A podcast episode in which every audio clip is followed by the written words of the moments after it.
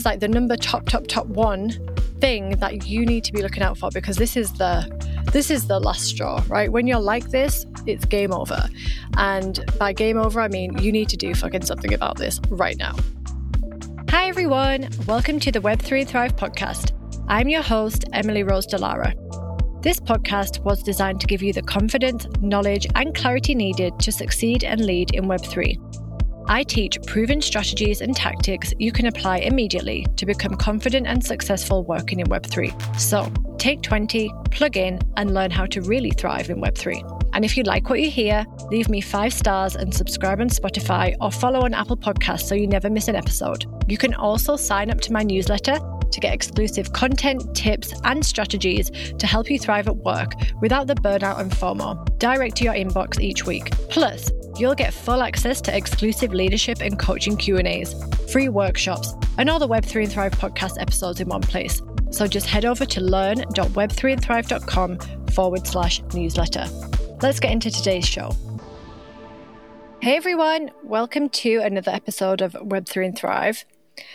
I am coming at you today to talk about something very important, something that I have dealt with for multiple occasions in my life, especially when working in Web3, and that is burnout.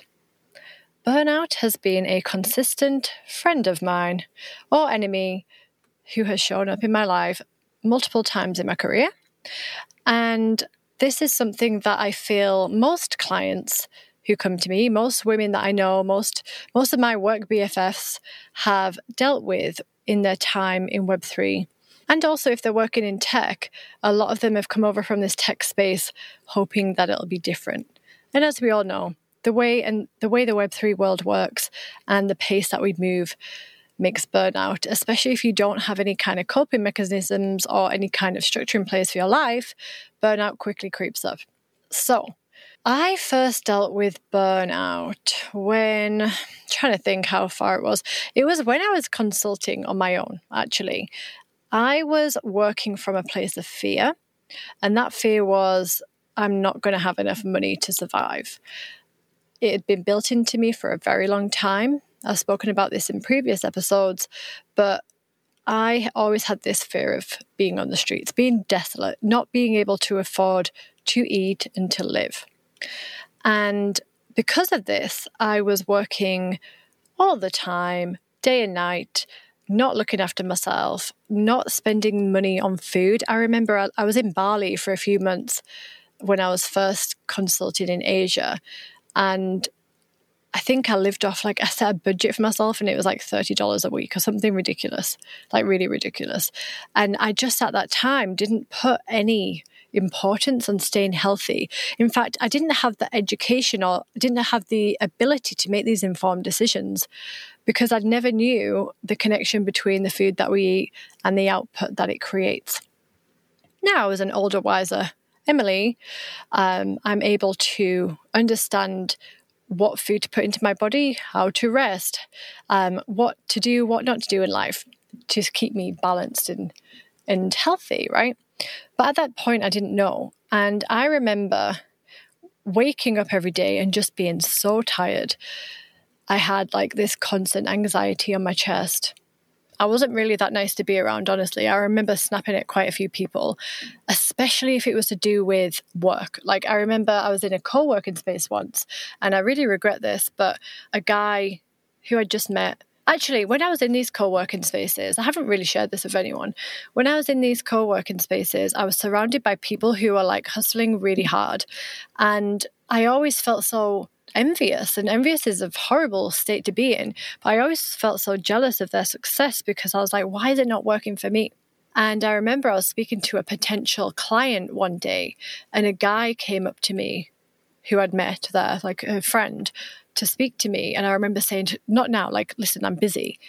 And i remember it being very not compassionate and compassionate and and very mean and very cold hearted and I was like that with a lot of people. I was not nice to be around, honestly. And, and that was coming from fear. I was fear that this person was going to prevent me from making money, which was going to mean if I don't make money, then I'm going to be on the streets, or worse, I'm going to have to move back to England. So this fear was always there. And and it showed up in other ways. I had hair loss, I had bad acne at the time, I was skinny, I was suffering with an eating disorder. And I remember one day realizing that this is like my, I would literally driven my body into the ground from working this way was when I couldn't even look at the phone anymore. I felt nauseous. And that was like the feedback from my body like enough is enough, something needs to change. And and that moment I actually went back to the UK and started to heal.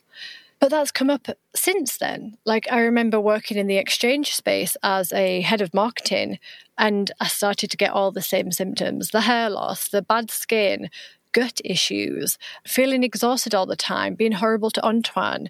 And then it's always, it gets to the worst symptom, which is not being able to open up my laptop without feeling sick. It's like this real nausea feeling. And I was like, not again. Like, I cannot have done this to myself again. And so when it got to that stage, I realized I had to start making changes. Now, I did a bit of research into burnout, and a survey by Deloitte says that 91% of people who filled out a survey says that they have unmanageable amounts of stress or frustration that negatively impacts the quality of their work. 83% of respondents say that burnout from work can negatively impact their personal relationships. One in four professionals say they never or rarely take all of their vacation days. And the top driver of burnout is cited in the survey to be from a lack of support, a lack of recognition from the leadership teams, and it indicates the important role that leaders play in setting this tone. Which is why I'm talking about this today. We, as leaders in Web3, don't always feel supported. We don't feel recognized by the leadership teams. And if only we had this leadership support, maybe we could avoid burnout altogether. Maybe if we had the education and, and the the support when it comes to uh, preventing burnout, when it comes to leaders acknowledging that we need to rest and that we need time off. Maybe them setting the example might help. But anyway, based on this survey, I was like, wait, yeah, this is definitely what I was like back then. And so, with all this in mind, you're probably thinking, yeah, Emily, I've got the hair loss, I've got the bad skin, I'm horrible to everyone, I can't deal with stress, I feel like I'm crying all the time. This could be that you are on track for burnout. So, with all this in mind, there are a few signs that you could be on for burnout. And I'll also give you a few tips on how to deal with it at the end. But before I do, have you subscribed to the show? To continue reaching more people who could really benefit from the episodes, I just need a little favor. If you haven't already, please hit the follow or subscribe button and leave a review on the platform you're listening to the show on. By doing so, you really help me to not only grow, but also help everyone else find Web3 and thrive as a result of it. And even better, if you send me a screenshot on LinkedIn or Instagram of your review and you put, pressing that rating button, I'll send you a freebie that no one's got access to yet. So send me that over on LinkedIn or Insta as a DM. Do it now. Thank you so much. I appreciate you. Back to the show. So, signs that you're dealing with burnout in Web3 probably as a leader right now, or probably someone who's trying to prove themselves, move up in the role, whatever. Apart from the obvious burnout signs that I mentioned before, here are a few more that I think you should start looking out for because they are not as obvious, they're not as in front of your face. Number one, you're saying yes to everything, even those calls at 1 a.m. And it's probably because you're scared of missing out and you're scared of failing. I used to do this all the time. Like I literally had zero boundaries. Now I have learned when to say no. In fact, I have a list of things that I say no to. Like I literally have it in my notes and it helps me to make decisions better. If I was in a situation where I was ever asked to be in a leadership role in a company, which it probably won't, anymore. And they asked me to take calls at 1 a.m. because their time zone's different. I'd say, no, sorry, it's not the role for me. As much as I want the money, as, as much as I want the role, it's not going to work for me. So that's number one. Number two, I touched on this before. You're more emotional and it's not even your period. Sorry, guys. but it's not even your period and you're crying, you're stressed, you're horrible to everybody, and you literally don't know why. You don't know what's going on. This could be a sign that you're on track to burnout On top of that, you might be triggered by everything. Like, I get triggered by children, children being loud. And I've been spending a lot of time around why this happens. But that was a side note. Being triggered by everything. So things like children being loud, things like maybe someone not responding to your Slack message, somebody um, interrupting you in calls. Silly things that don't usually matter when you have patience, but when you're frazzled and fried, this could kind of topple everything. Okay, this could like send you over the edge. Number four, your team are on tiptoes around you. Especially because you make them and the people around you feel a bit stressed and worried. You're one of these people who are like, uh, I don't really want to go on a call with them because at the end of it, it's going to be so stressful and they're just giving me negative vibes right now. You might not know that this is you right now, but if people keep cancelling calls with you, if people are getting irritated at you when you're in calls, this is usually a bit of a warning sign. Might not be exactly that, but you'll start to understand. Maybe it's worth, if you feel this could be you, speaking to someone in your team to understand how they're feeling right now. Number five, you are stuck in cycles of procrastination. This is primarily because you're worried you might fuck up and get fired because you're so tired and exhausted all the time. I have been in these cycles of procrastination many times, and it looks something like I'll be staring at a screen and trying to write in numbers. And then I'm meant to be finishing a document, and I just can't finish this document. Instead, I'm like opening up Slack or my emails and refreshing the page. And that's because there's this innate fear of if I don't do this, I'm going to get fired. And then you self sabotage because it's too hard and too scary. So your brain is trying to keep you safe. If you're doing that, that could be another sign. Number six, it's tied kind of into four, but you're projecting your anxiety onto others, which looks like trying to control results, not letting go of work, feeling like nothing is ever good enough. So that would be like not delegating, not understanding who you can rely on. And it comes up very obviously, like a lot of the time when people have hired other people and they're constantly t- keeping the tasks and they're not really giving any away, it just becomes frustrating for everyone else. So if that's something you're doing at the moment, take note. And this is another thing that I used to deal with all the time, which is having this weight of anxiety on your chest area. So it's your heart area, it's this feeling of suppression, right? You feel like you don't know why you're feeling like this, but you wake up and it's just there. You're like, I'm not even stressed today. Nothing's even happened, but it's already there. This is like rapid fire for burnout. This is when I used to realize that something was going on. So look out for that. And it's not just like, and usually actually, when you're feeling this way, it's because you've had a thought. So, if you do feel like this is happening to you, you're waking up every morning, you've got this weight on your chest, start thinking about what am I thinking first thing in the morning or before going to bed? Try to notice that. Make a note. Number eight, all your routines are out of the window.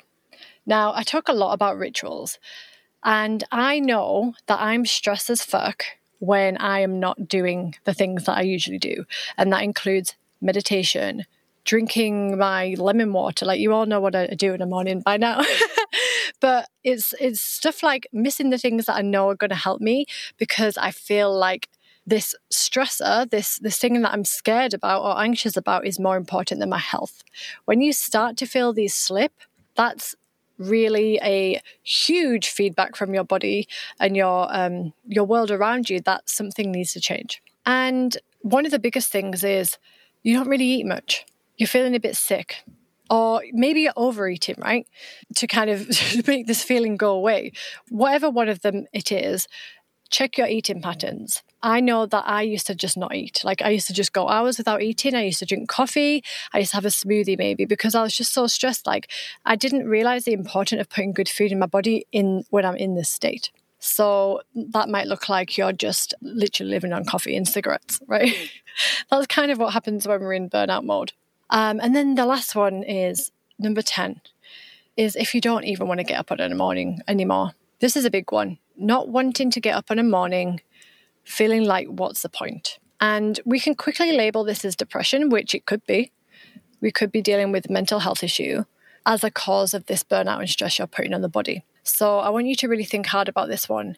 Is what you're doing causing you so much anxiety and pain and fear that you don't even want to get up anymore. And this is the number, I didn't put this at number one because this is like the most important, but this is like the number top, top, top one thing that you need to be looking out for because this is the this is the last straw right? When you're like this it's game over. And by game over i mean you need to do fucking something about this right now. But if you do have any of these things going on in your life right now you're saying yes to everything you're more emotional you're not eating very well you're projecting all that anxiety on other people do not worry we can get you sorted out and in the second half of this episode i'm going to go deep into how to bounce back but in the meantime I want you to start noticing your triggers. What happens just before the anxiety starts? What happens just before you get angry at someone for no reason? What happens just before you have a mini panic attack, maybe even a real panic attack um, during a work meeting, right? Start to notice the triggers because the triggers are your information that you need to use to change. I could give you all the things that you need to change, but unless you start to notice your own triggers, you won't be able to make the changes in the right places. I also want you to start noticing what are you saying yes to that you really don't want to. I used to say yes to so many things. Like, I used to book so many meetings, overwhelm myself. I used to do pointless fucking tasks because I wanted to make people happy. So, have a think about what you're really saying yes to, and then start making your no list. A bit like I mentioned before, I've talked about this a lot. Having a no list helps you know what to say yes to. And then the big question that I want you to ask yourself before our next episode, next part of the episode, is Is this a life that you can sustain for the next five years? Okay, answer that honestly. And then in the next part of the episode, we'll start to find you a solution. Okay, stay healthy, everybody this is not the end. If you do feel like this, there is many ways out of it. I am proof. I've dealt with this twice in my life. I deal with this with my clients. We go on journeys together. I help clients get out of their beds in the morning. Again, like that's just step one. So there's many different solutions. And in the next podcast, I'm going to help talk you through that. Thank you so much for being here. Big hugs, everybody. You can do this. And I'll speak to you next time.